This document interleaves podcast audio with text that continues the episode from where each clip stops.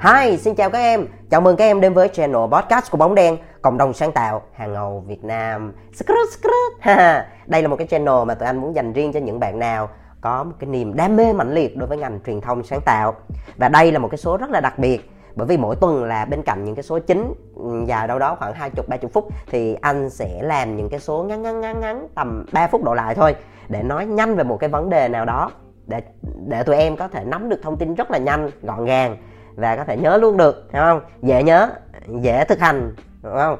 Ok, và cái số lần này nó có tên là làm sao để hết sợ. Ok, let's go! Rồi, bình thường á, là đi làm thì ờ, mình cũng hay gặp những cái pha mà mình cũng hay bị cái cảm giác sợ, đúng không tụi em? Ví dụ như là sợ thuyết trình, sợ gặp khách hàng uh, sợ làm plan sợ chạy ad sợ gặp uh, KOL sợ gặp ừ, báo chí uh, sợ gặp uh, ông này ông kia sợ làm MC sợ làm thông cáo báo chí sợ sợ sợ sợ rất là nhiều cái sợ. Từ chung lại bây giờ mình phải phân tích là cái tí cái, cái sợ đó là từ đâu nó ra. Có một cái câu rất hay đó là người ta thường sợ những gì mà người ta không có biết chắc đúng không? Bây giờ suy nghĩ lại nè. Ví dụ như mình mình mình sợ thuyết trình là bởi vì là mình chưa có hiểu về thuyết trình, mình cũng chưa có làm thuyết trình bao giờ cho nên mình sợ. Đúng không?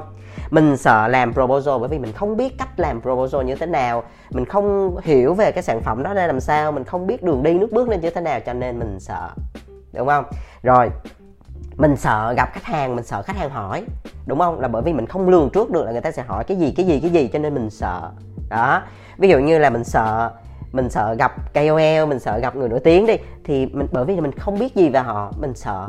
Chính vì vậy á, theo như cái kinh nghiệm của anh á, thì để vượt qua cái nỗi sợ này á, đầu tiên đó là mình phải biết, mình biết là mình sẽ hết sợ.